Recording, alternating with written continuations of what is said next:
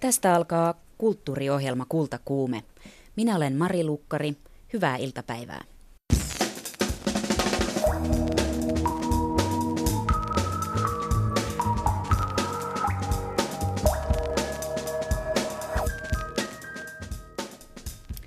MeToo-kampanja on saanut aikaan oikean paljastusten vyöryn, jossa seksuaalisen ahdistelun määrä on tullut julki. Suomessa eri alat järjestäytyvät parhaillaan. Eduskunnassa on juuri nyt meneillään keskustelu seksuaalisesta häirinnästä. Myös kirkossa on aloitettu oma kampanjansa, jonka tavoitteena on tuoda esiin kirkossa tapahtuvaa seksuaalista häirintää ja ahdistelua sekä rohkaista puuttumaan ongelmiin. Tänään lehdistä on saatu lukea seksuaalisesta ahdistelusta puhuneiden elokuva-alalla työskentelevien asianajajatoimistolta saamista uhkauskirjeistä. Kultakuumeessa kysytään, millainen maailma tästä keskustelusta voi seurata. Avoimempi, itseään ja muita kunnioittavampi, empaattisempi. Kultakuumeen suorassa lähetyksessä ovat keskustelemassa Sexpon toiminnanjohtaja Tommi Paalanen, seksuaaliterapeutti Elina Tanskanen ja seksuaalisuutta taiteen keinoin tutkineen todellisuuden tutkimuskeskuksen toiminnanjohtaja Annu Kemppainen. Keskustelun järke- jälkeen siirrymme Portugaliin. Nimittäin yksi Portugalin kuuluisimmista nykykirjailijoista tatuoi olkavarteensa pätkän Suomea. Jose Luis Peisotelle Suomi merkitsee paljon. Peisoten kädessä on katkelma suomennosta hänen romaanistaan Tyhjä taivas.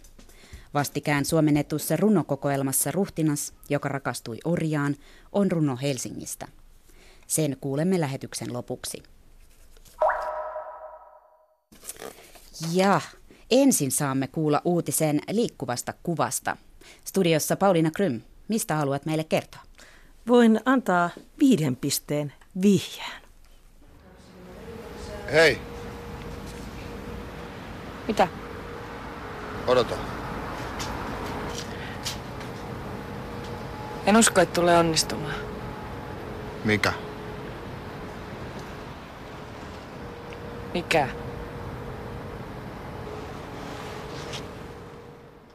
Hyvin kaurismäkeläistä. Eikö niin? Tämä oli pätkä Aki Kaurismäen elokuvasta Varjoja paratiisissa. Matti Pellonpään ja Kati Uotisen näyttelemät hahmot, hahmot ovat juuri olleet treffeillä. Ja minulla on uutinen onnistumisesta. Nimittäin tämä vuoden 1986 elokuva esitetään Yle Teemalla 30. päivä joulukuuta osana niin sanottua Aki Kaurismäen työläistrilogiaa.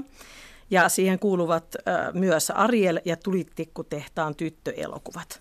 No mikä tässä nyt on niin kovin ihmeellistä, että kyllähän Yle Teema ja Yleisradio on ennenkin näyttänyt useampia saman tekijän teoksia samana päivänä. Mm-hmm. Se mikä tässä on, on mahtavaa on se, että tänään on julkistettu sopimus siitä, että Ylellä on ikuiset oikeudet esittää Aki Kaurismäen elokuvia.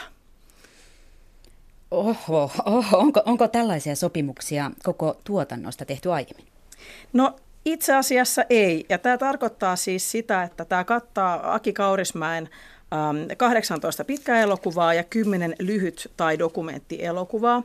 Ja nämä tulevat sitten myös Yle Areenaan katsottavaksi, joskin tämänhetkiset musiikkioikeussopimukset tarkoittavat sitä, että Areenassa voisi elokuva olla kerrallaan vuoden televisiossa esittämisen jälkeen katsottavissa. Mutta tämähän on sillä mielenkiintoinen ylipäätään kotimainen elokuva, elokuva äh, business, että Yleisha, Yleisradiohan ostaa tuotantoyhtiöiltä näitä elokuvien esitysoikeuksia ja sillä tavalla tukee kotimaista elokuvaa. Ja tässä tapauksessa Aki Kaurismäki hän omistaa tämän tuotantoyhtiönsä Sputnik Oyn kautta elokuvien oikeudet ja hänen kanssa päästiin neuvottelemaan suoraan. Ja Ylen luovien sisältöjen johtaja Ville Villeen kuvaili tätä historiallista sopimusta ja sen solmimista seuraavasti. No ensinnäkin tämmöinen sopimus on aika harvinainen, koska tuota harvoin hyvin monimutkaisessa elokuvabisneksessä on tällaisia kokonaisia oikeuksia edes saatavilla. Ja Aki Kaurismäen tilanne on, on se, että hänellä on nämä kaikki oikeudet näihin omiin elokuviinsa. Ja se on totta kai nyt, kun ajatellaan Aki Kaurismäen merkitystä elokuvaohjaajana, paitsi suomalaisena myös eurooppalaisena maailmantason elokuvaohjaajana, niin, niin tilanne on harvinainen ja, ja ilman muuta todella kiinnostava. halutaan niin kuin ajatella, että kyllä tässä on niin kuin upea päätös tälle Suomi sata vuodelle vaikkapa, koska tämän jälkeen sitten Aki Kaurismäen elokuvista, pitkistä elokuvista ja dokumenteista voidaan, tuota, suomalainen yleisö voi nauttia rajattomasti. Herää kysymys, että mitkä on ohjaaja Aki Kaurismäen motiivit lähteä tällaisen ikuisuussopimukseen? No, Ylen dokumentti ja draamatila ja Erkki Astala oli mukana neuvottelemassa tätä sopimusta ohjaaja Kaurismäen kanssa. Ja hän vaikutti oikein tyytyväiseltä, siis Astala, mutta niin taitaa olla itse ohjaajakin. No Aki on hyvin tyytyväinen siihen, että, että hänen elokuvansa ovat nähtävillä. Niin kuin itse sanoin, että hän ei ole tehnyt niitä pölyttymään varastoon, vaan, vaan suomalaisten nähtäväksi. Ja, ja tota, äh, hänen mielestään Yle on se oikea paikka, jossa, jossa kaikki suomalaiset voivat hänen elokuviaan katsoa. Et siinä mielessä olemme molemmat, sekä Yle että Aki, hyvin tyytyväisiä tähän sopimukseen. Ja tosiaan Ylellähän on suuri rooli kotimaisen elokuvan tukijana juuri näiden esitysoikeuksien kautta. No Yle äh, on mukana äh, pitkistä elokuvista noin puolessa siitä, mitä, mitä tässä maassa tuotetaan. Dokumenttielokuva ja lyhytelokuvan kohdalla se osuus on paljon isompi. Äh, Voisi sanoa, että melkein kaikki dokumenttielokuvat ja lyhyet elokuvat, joita, joita myös Suomen elokuvasäätiö tukee, niin, niin tota Yle on niissä mukana. Siinä mielessä Ylellä on kyllä merkittävä rooli ja, ja ihan noin rahallisestikin heti elokuvasäätiön jälkeen niin Yle on se suuri rahoittaja Suomessa. Palaan vielä tähän Kaurismäen ikuiseen sopimukseen. Sinä olet Pauliina puhunut nyt vuodenvaihteessa teemalla näytettävistä elokuvista ja myös vuosi 2018 on mainittu.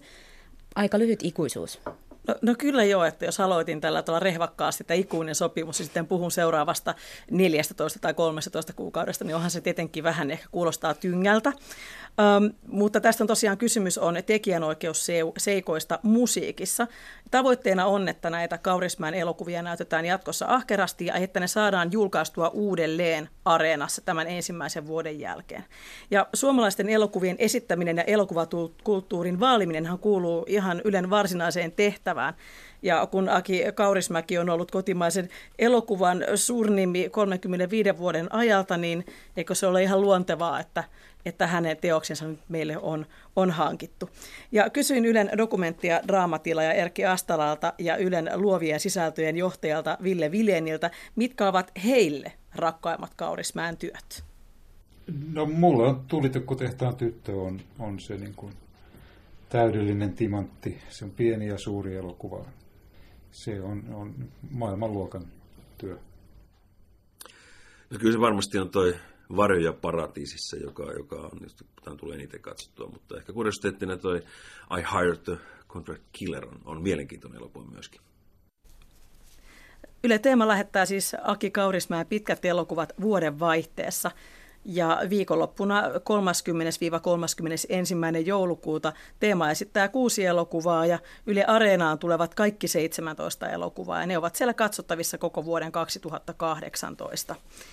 Ja vuoden päättävän viikonlopun Kaurismäki-paketeissa televisiossa nähdään Työläs- ja Suomi-trilogioina tunnetut sarjat. Ja nämä muut elokuvat sitten tulevat teemalla ulos tammikuussa tiistai-iltaisin ja sunnuntaisin keskipäivällä. Ja lyhyt elokuvat ja viimeisin Aki Kaurismäen pitkä elokuva Toivon tuolla puolen tämän kevään aikana. Kiitos Pauliina näistä hyvistä uutisista. Kiitos. Moi moi.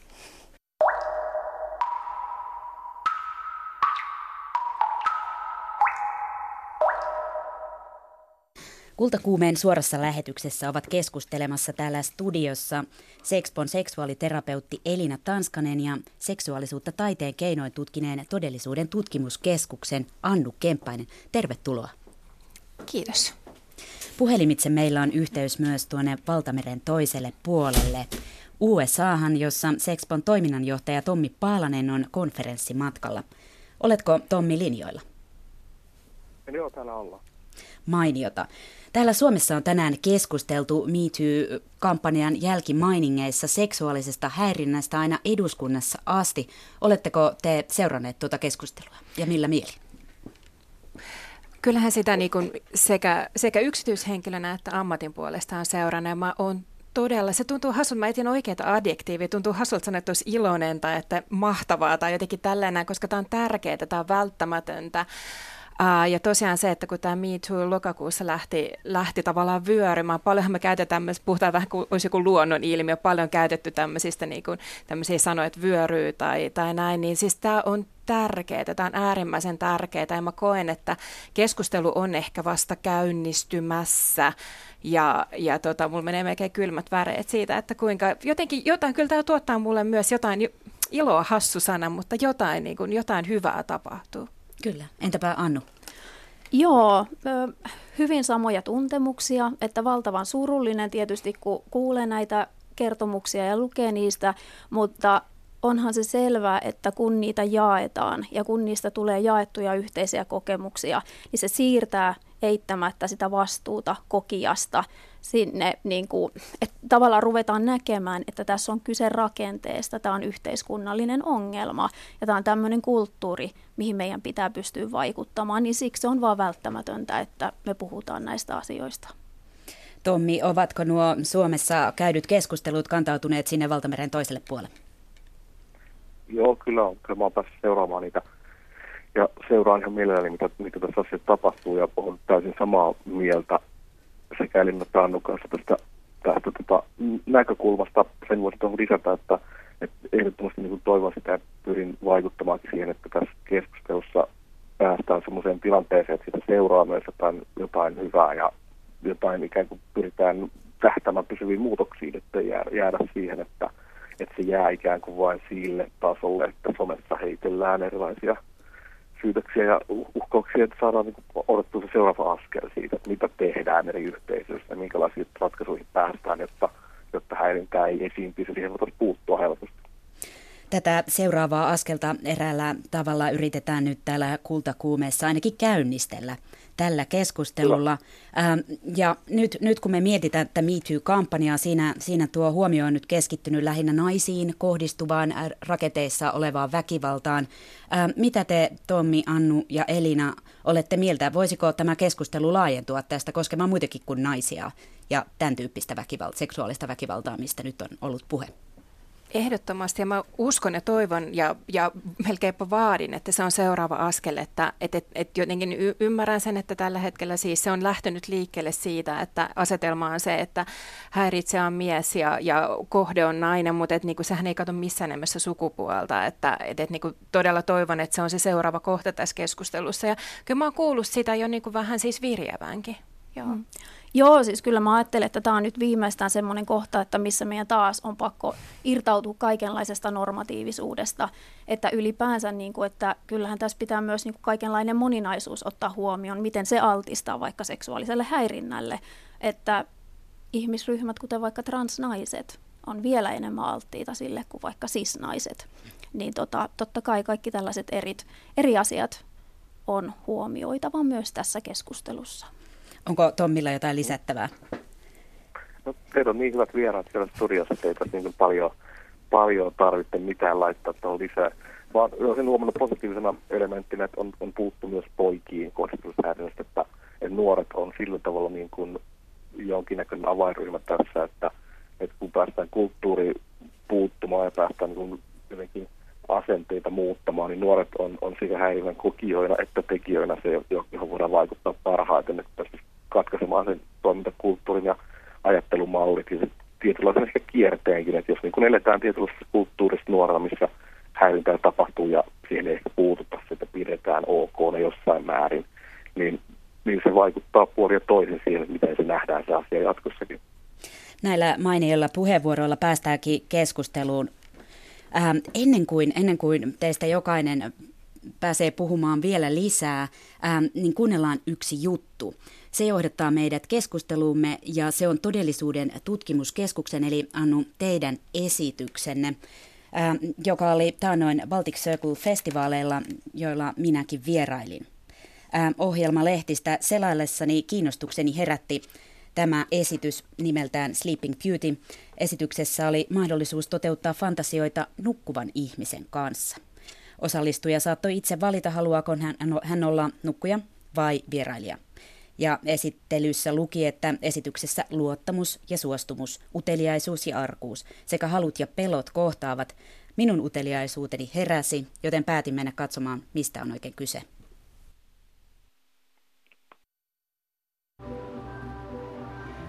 Istun erään Suvilahden halliin rakennetun baarin pöydässä. Hiljalleen muihinkin pöytiin alkaa kerääntyä ihmisiä. Kaiken näköisiä ja kaiken ikäisiä. Lipun myynnissä kerrottiin, että kymmenen näyttelijää tulee illan aikana jututtamaan meitä. Lopulta valitaan joku, jonka fantasia toteutetaan. Katselen ihmisiä ja mietin, että kuka on näyttelijä. Ehkä tuo lippispäinen. Ei. Näyttelijät erottaa lopulta erikoisista asuistaan. Sleeping Beauty on osallistava esitys, joka lähestyy seksuaalisuutta valta- ja roolileikkien keinoin. Esitys antaa tilaa fantasioille, kosketuksen kautta kommunikoimiselle, aistimiselle ja tuntemiselle.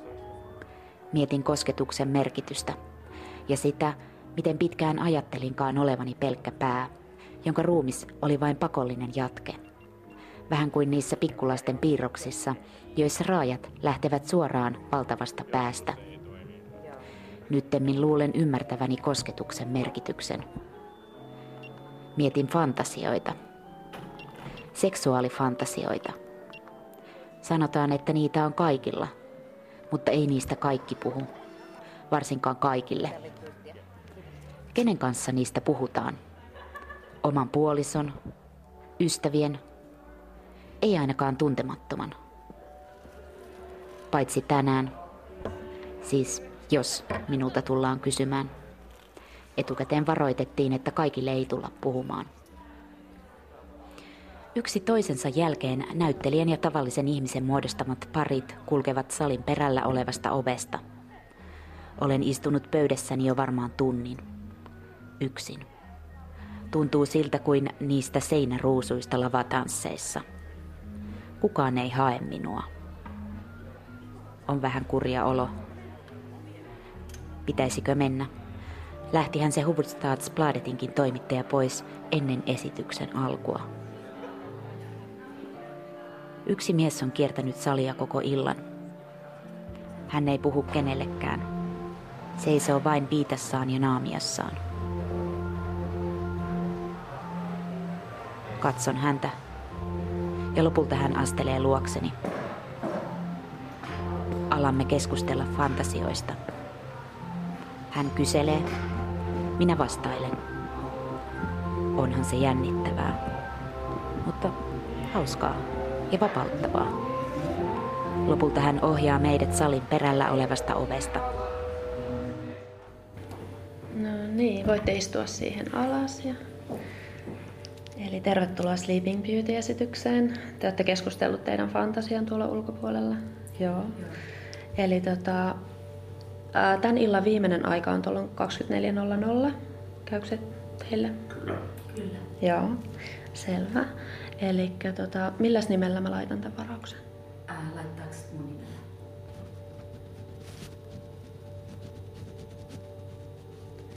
Ja ootteko te puhunut tämän äh, nukkumisleikin kestosta? Ei. Ei. Eli sä voit ihan ehdottaa, tai voitte, yleensä on puoli tuntia ollut aika semmoinen hyvä aika, tai sitten 45 minuuttia on niin kuin maksimi. Joo. Et voi olla myös lyhyempi, jos tuntuu siltä. Joo. Miten sitten, mm, en mä osaa sanoa tässä puoli tuntia, 45 minuuttia. Niin, 45 minuuttia on aika sopiva aika. Voidaan tehdä myös silleen, että koputetaan puolen tunnin kohdalla ja sitten jos tuntuu, että haluatte jatkaa, niin jäätte huoneeseen ja sitten se on niin kuin, koputetaan 40 minuutin kohdalla uudestaan ja sitten se on niin kuin sellainen merkki, että teillä on viisi minuuttia aikaa ja. lopetella. Kuulostaa. No niin, selvä. Eli kun esitysaika alkaa kello 24.00, niin olisi hyvä, että olisitte vaikka viittavaille tuossa odotushuoneessa, niin Joo. päästään sitten ajallaan aloittamaan. Onko? Joo, hyvä. Kiitoksia. Kiitoksia. Kiitoksia. Olemme käyneet yhdessä läpi sopimuksen, jossa olen rastittanut selvästi omat rajani. Mikä sopii ja mikä ei.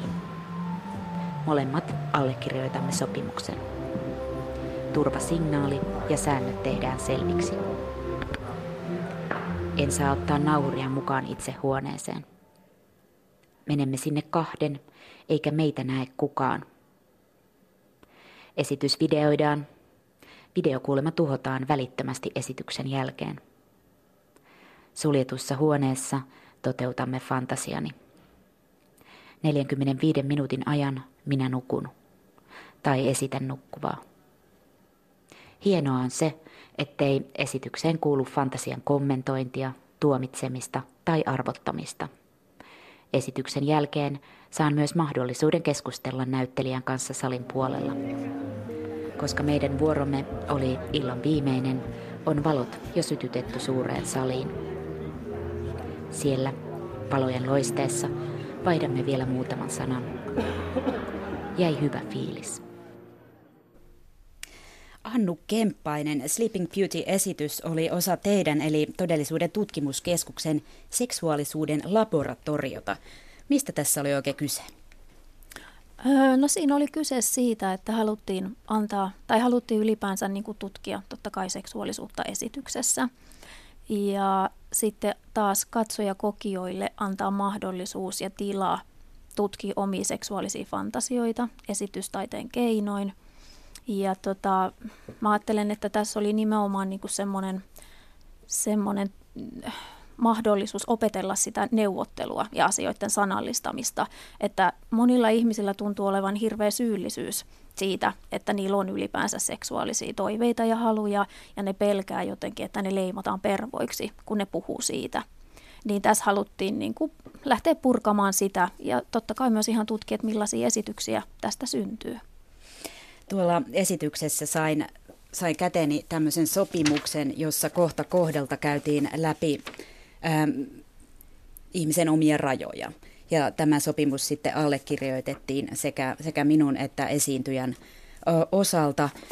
Tämän sopimuksen lisäksi me saatiin käteen tuommoinen esite, jossa mukaan tulee Sexpo. Siellä esitteen takana on Sexpon logo ja siellä esitteessä on mukana teidän yhteystiedot. Mikä on Sexpon rooli tässä? Ja, mä voisin varmaan vastata tähän näin. Mutta Sexpo oli tässä mukana niin kuin parissa roolissa. Mä kävin tämän esityksen äh, työryhmän vetäjän Judu Selon kanssa keskusteluja siitä, että, että miten, miten suostumuksesta neuvottelua kannattaisi tehdä ja minkä näköisiä eettisiä ja laillisia kysymyksiä siihen, siihen kuuluu. Että me pohdittiin aika paljonkin sitä, että, että millä tässä tilanteessa saadaan mahdollisimman turvallinen kaikille osapuolille ja, ja miten saadaan niin kuin helpotettua sitä sitä tota, neuvottelua, joka, jos Annutus mainitsikin, on, on niin kuin myös semmoinen hankaluus ihmisten arkielämässä näiden kysymysten parissa. Ja tämä toimii tietysti myös vähän semmoisen pedagogisenakin juttuna, että tässä näytettiin niin esimerkkiä siitä, miten se voi tehdä. Eli sitten tämmöinen kirjallinen sopimusarvoin kuuluu ihmisten välisiin ihmissuhteisiin tuolla maailmassa, mutta, mutta tämmöisessä näytelmätilanteessa se katsottiin hyväksi, koska se teki hyvin näkyväksi sitten nämä tota, erilaiset rajat ja optiot ja tilanteet. Ja toisessa roolissa Sexpo oli sitten silleen, että, että, että jos jollakin tuli tähän liittyen kysymyksiä tai ahdistusta tai jotakin muuta, mikä voi tietysti syntyä, kun otetaan kala vedestä ja päädytään esimerkiksi semmoiseen tilanteeseen, että yhtäkkiä ollaan niin kuin jonkun seksuaalisen fantasia äärellä, mitä henkilö välttämättä aikaisemmin koskaan käsitellyt, niin, niin on mahdollisuus sitten saada apua ja kysyä tai, tai tavata seksuaalineuvoja esimerkiksi tämmöisessä tilanteessa. Meillä on ollut tämmöinen, tämmöinen rooli tässä taustalla. Nyt kun tuo esitys on ohi, Sleeping Beauty, ää, sitä, sitä oli kaiken kaikkiaan puolenkymmentä kertaa. Ää, teille kaikille yhteinen kysymys. Minkälainen maailma siinä esityksessä luoti? Mitä siitä jäi käteen? Öö, siinä luotiin semmoinen maailma, missä ihmiset ö, uskaltaa kohdata toisensa ö, tosi avoimesti, ö, auki olevana myös itse ja tota, pystyy sanottamaan omia rajojaan, omia halujaan, omia toiveitaan ja myös neuvottelemaan niistä toisen kanssa, jolloin päästään semmoisen maailmaan ja semmoisen kanssakäymiseen, mikä on molemmille hyvä ja mikä on aidosti dialoginen. Siinä vieressä Elina nyökkäilee. Ähm, vielä eteenpäin vielä samaa aihetta ja sopii vastata tähänkin, jos jotain vastaamatta jäi. Mutta Annu, Annu sinä olet puhunut seksuaalikasvatuksesta ja siitä, että miten sitä pitäisi aloittaa jo päiväkodeissa. Itselleni heräsi mieleen kysymysmerkki, että miksi?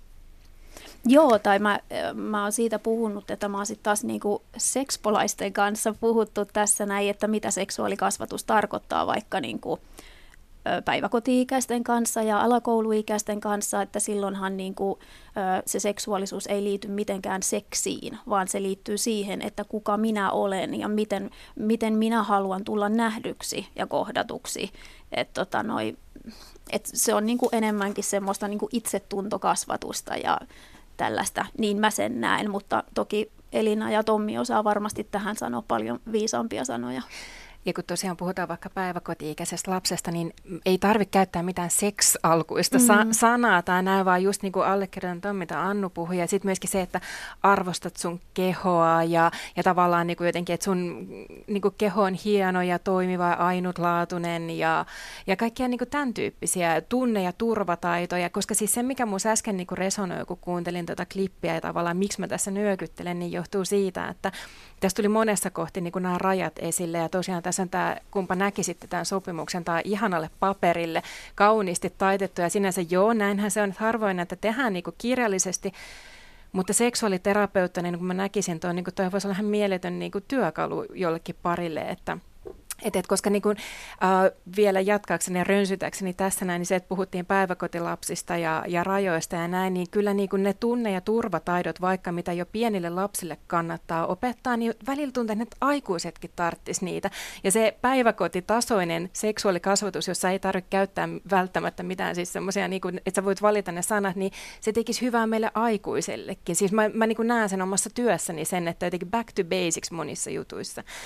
Ja sitten se, mitä äsken piti tuosta vielä hehkuttaa, niin tota, on siis se, että, että mä monesti tapaan provosoida silleen, että, että rajat on tosi seksikkäitä. Kun jotenkin mietin, että rajat rajoittaa estosta, jotenkin siis sen tyyppistä, niin jotta sä voit sanoa kyllä, niin sun pitää pystyä sanoa ei. Eli tavallaan se tekee sen, että minkä takia, että, että minkä takia on tosi niin kuin kuumaa, että su, sä oot tietoinen sun rajoista ja siitä, mitä sä haluut ja, ja näin, että tästä nyt voisi puhua vaikka kuinka pitkään, mutta toinen kanssa just mistä puhuttiin tässä näin, oli siis se sanottaminen ja se on pitkä, pitkä niin kuin, se liittyy hirvittävästi tekijöitä, että minkä takia meidän on niin vaikea puhua siitä, mitä me halutaan. Miksi niin kuin itse kullakin, vaikka niin kuin tekee seksuaalisuuden kanssa töitä, niin mul, mäkin tunnistan mun häpeää. Melkein varmaan päivittäin niin jotenkin tulee niitä semmoisia jotenkin niin kuin nolottaa, hävettää, katoo sanat, kaikkea tämän tyyppistä, mutta jotenkin sen takia se, että me puhutaan ylipäätään seksuaalisuuteen liittyvistä asioista, niin siis se on, se on merkittävä asia.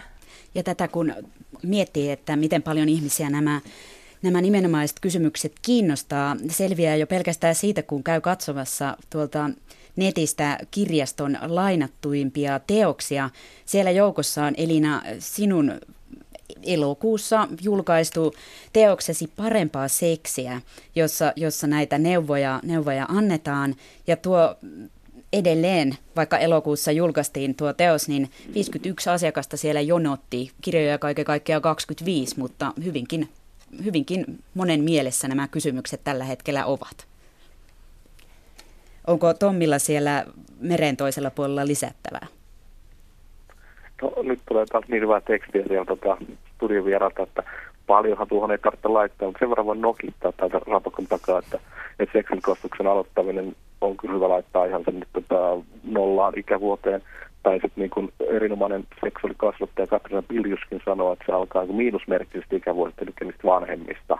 Mm. vanhemmista ja siinä vaiheessa, kun rupeaa pohtimaan lapsen hankkimista. Mutta siinä, niin kuin tuossa sanottiin, niin tärkeää on just se, että pienen lapsen seksuaalikasvatus on oman, oman kehon hyväksymiseen ja itsetuntoon liittyvää.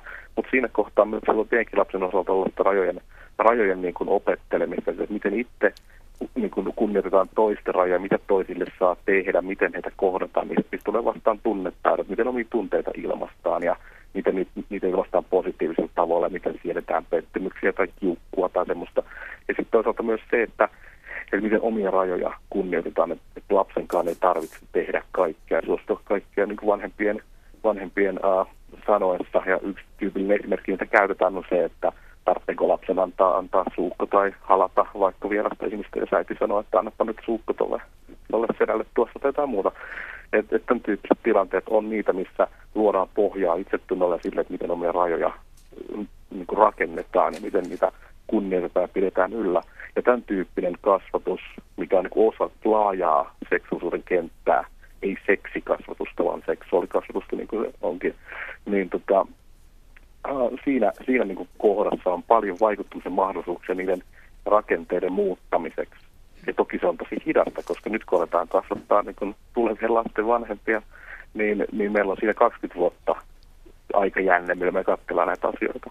Et se on tavallaan valitettavaa, mutta toisaalta myös ihan mahtava tilaisuus rakentaa tulevaisuutta ja siihen panostetaan nyt paljon. Aivan.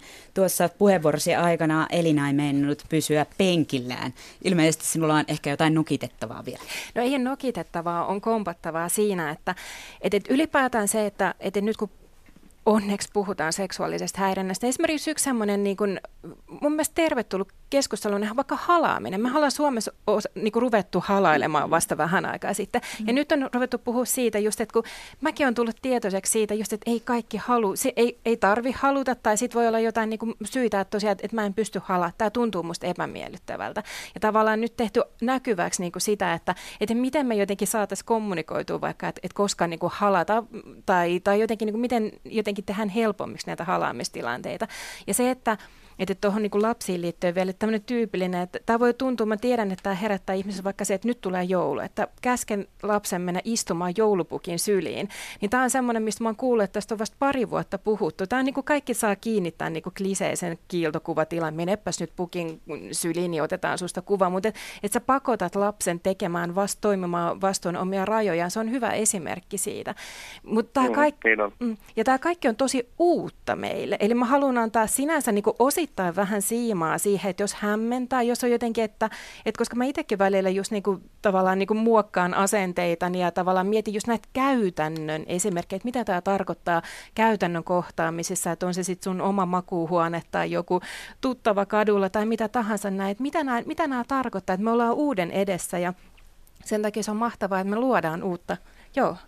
Niin, jotenkin mä ajattelen, että tässäkin, että eikö se tarkoita sitä, että sen sijaan, että meidän pitäisi kaikesta tietää, miten me toimitaan, niin me uskalletaan kysyä. Aina kun me ollaan jossain tilanteessa, missä me ei olla ihan varmoja, vaikka oltaisikin varmoja, niin voi silti kysyä, hei, miten sä haluat, että sua puhutellaan, miten sä haluat tulla kohdetuksi? Haluatko sä mennä ihan samaan kuin kyse pienestä lapsesta tai aikuisesta? Haluatko sä tehdä näin? Et niin kuin, jotenkin mä ajattelen, että se ihan niin kuin kaikessa tässä näin, niin kuin, että, että se tilannetaju on vaan se, mitä meiltä tai, niin kuin tarvitaan ja vaaditaan yhä enenevässä määrin. Ja jotenkin, että tulevaisuuden taidoista, niin kuin sosiaaliset taidot, nehän on se kaikkein tärkein asia. Niin tota, kyllä mä ajattelen, että se on myös se, niin kuin, että mihin tämä kampanja voi johtaa entistä parempiin. Joo, taitoihin, sosiaalisiin taitoihin. Niin. Juuri, juuri tämä. Kysyn vielä Annulta sen, että mitä taide voi antaa tähän meneillään olevaan keskusteluun?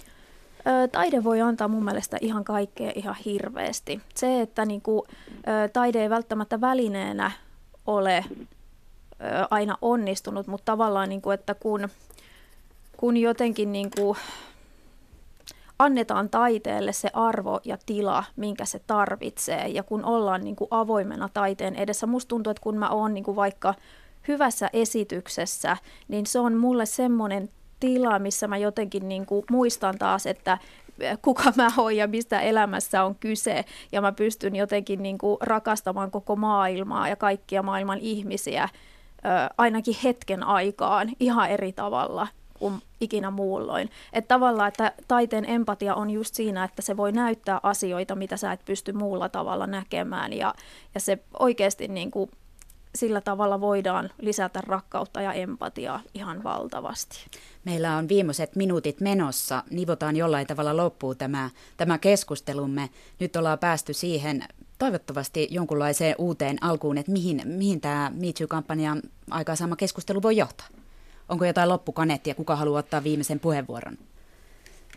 No mä ajattelen nimenomaan, että se johtaa siihen, että semmoinen niin dialogisuus, että meidän on nyt antauduttava sille, meidän on niin kuin löydettävä sille resursseja, aikaa, että me kaikki opetellaan sitä ihan eri tavalla, jotta me pystytään niin kuin rikkoon ne meidän normatiiviset näkemykset ja kokemukset, miten ollaan toisten ihmisten kanssa.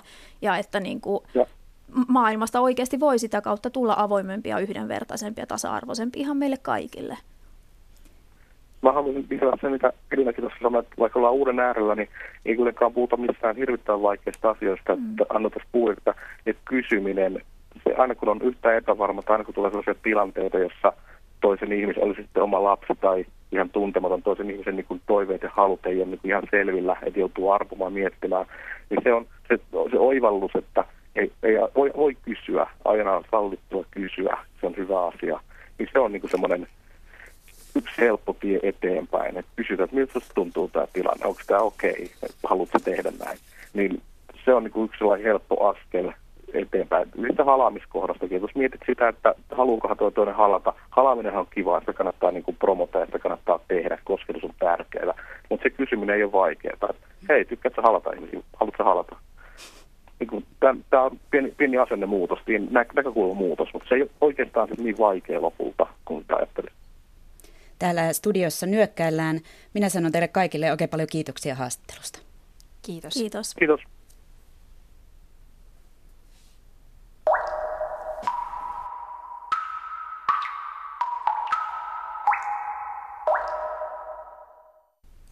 Suomalaiset ovat jatkuvan itsereflektion vallassa. Tai näin meidän kulttuurimme ja maamme näkee Portugalin menestyneimpiin kirjailijoihin lukeutuva José Luis Peixoto. Hän on tatuoinut ihonsakin meidän käsittämätöntä eksoottista kieltämme.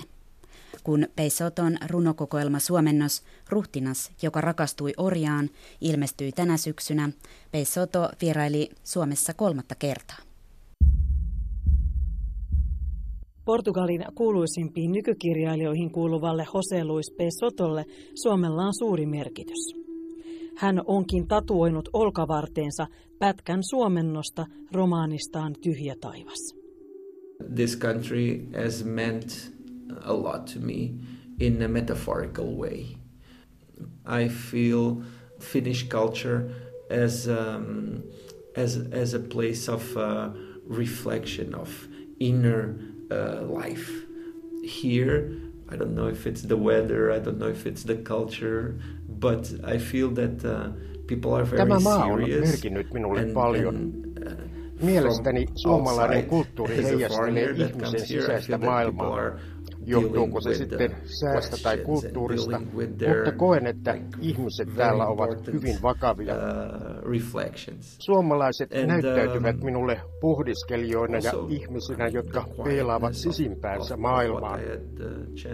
Suomen hiljaisuus ja luonto, jotka minun on ollut onni kokea, sekä uh, taiteilijat muusikoista kirjailijoihin, jotka olen saanut tavata, ovat vahvistaneet tätä kuvani Suomesta. Suomen kieli melodioineen on valtavan eksoottinen ja minulle täysin mahdoton ymmärtää. En erota siitä edes yksittäisiä sanoja. Se, että minulla on tyhjä taivas kirjani tekstini suomennosta tatuoituna ihoni, edustaa niitä paikkoja, joihin kirjani maailmalla ovat saapuneet, ja kaikkia niitä lukijoita, joita sanani ovat ehkä koskettaneet.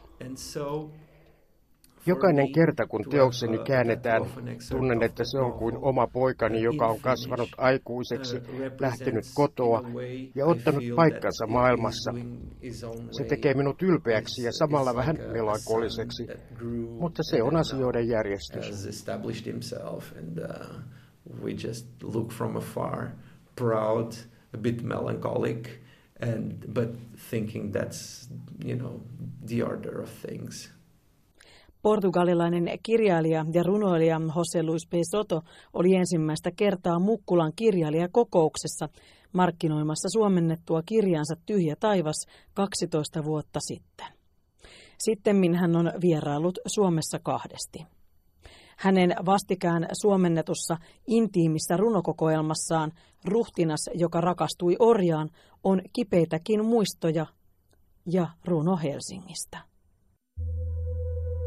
Aika kertoo minulle, että Helsinki on haave, jota en koskaan onnistu toteuttamaan.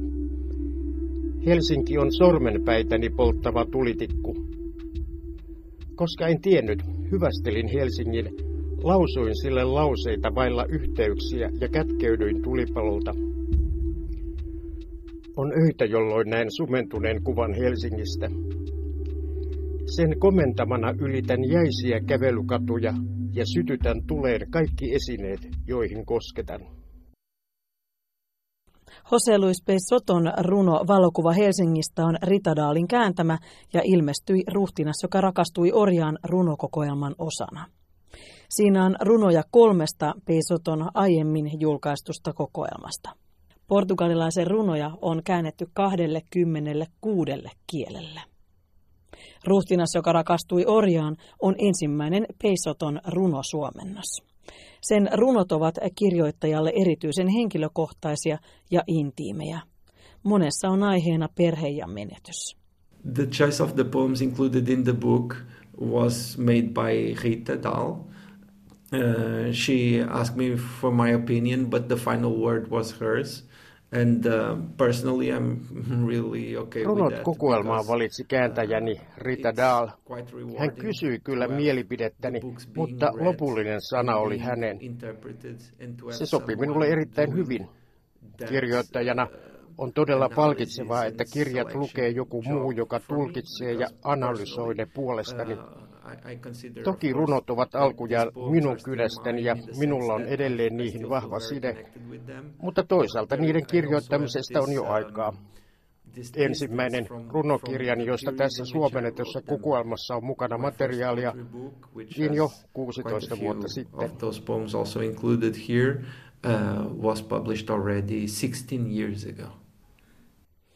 Jose Luis Pezotto on Portugalin menestyneimpiä nykykirjailijoita.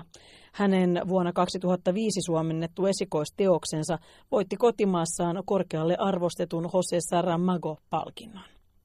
Turun Sanomat luonnehti tyhjää taivasta sen ilmestyessä seuraavasti.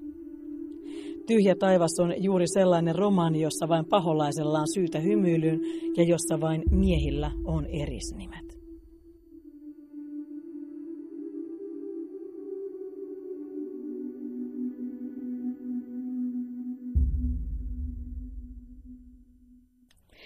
Pei Soto kertoo, että runoudella on vankka asema Portugalissa.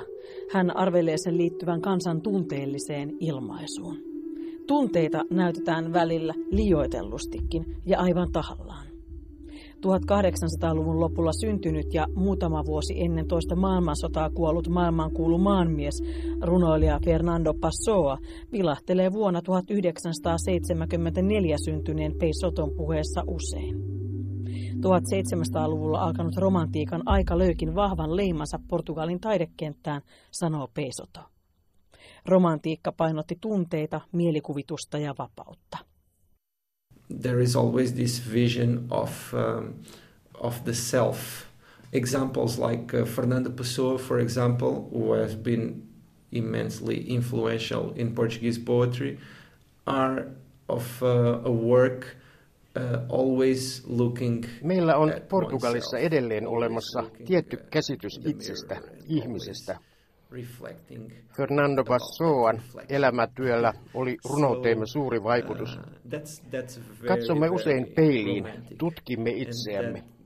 Sitten ei kaikkia ympärillämme voi todistaa olemassa olevaksi, mutta että tunteittemme kautta olemme olemassa ja olemme totta possible to prove, but that we feel, and by, by, by that way we feel as real and as true. Peisoton tyyli on synkkä. Kotimaansa Portugalin tulevaisuuden suhteen hän ei kuitenkaan synkistele. Well, Portugal uh, at this moment uh, is a country uh, bursting with uh, culture and very active. Uh, actually we are uh, in Portugal a bit overwhelmed by the way uh, Europe has been discovering Portugal in the last few years and uh, having a lot of tourism and a lot of uh, visitors. Tällä hetkellä Portugali pursuaa kulttuuria. Olemme itse asiassa vähän hämmentyneitäkin siitä, miten muut eurooppalaiset ovat löytäneet Portugalin viime vuosien aikana. Maahan saapuu paljon turisteja. Nämä vieraat ovat tullessaan vahvistaneet kulttuurielämäämme, kirjallisuutta, musiikkia ja muita taidemuotoja. Mielestäni mielenkiintoisin aikamme kulttuuriilmiöistä kotimaassani on portugalilaisen identiteetin uudelleen löytyminen. 1970-luvulla tapahtunut diktatuurin kukistuminen muutti ravistellen sen, miten näimme itsemme. 80- ja 90-luvuilla alkoi aika Euroopan unionin osana, ja sekin muutti perspektiiviämme asioihin. Vuosituhannen vaihteessa ajauduimme taloudelliseen kriisiin ja se järkytti monia. Nyt olemme toipumassa siitä. Talouskurimus kuitenkin pakotti meidät suhtautumaan esimerkiksi työntekoon uudella tavalla. Olen itse asiassa tulevaisuuden suhteen hyvin optimistinen. Olemme joutuneet tarkastelemaan perinteitämme ja piintyneitä tapojamme ja muuttamaan toimintaamme.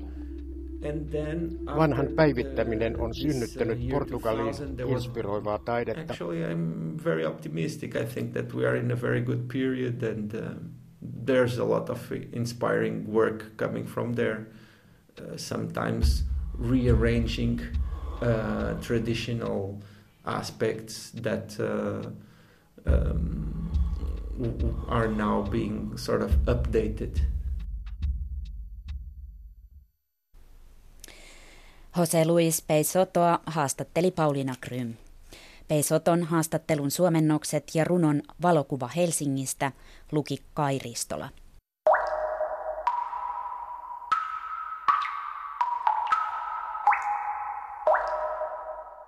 Ja loppuun pari kulttuuriuutista. Suomen museoliitto ja Suomen kulttuurirahasto ovat tänään julkaisseet taloustutkimuksen tekemän tutkimuksen suomalaisten näkemyksistä museoista ja museokäynneistä. Selvityksestä ilmenee, että suomalaiset museokävijät ovat tyytyväisiä museoihinsa, mutta kaipaavat enemmän tietoa museoista sekä median että viestinnän kautta.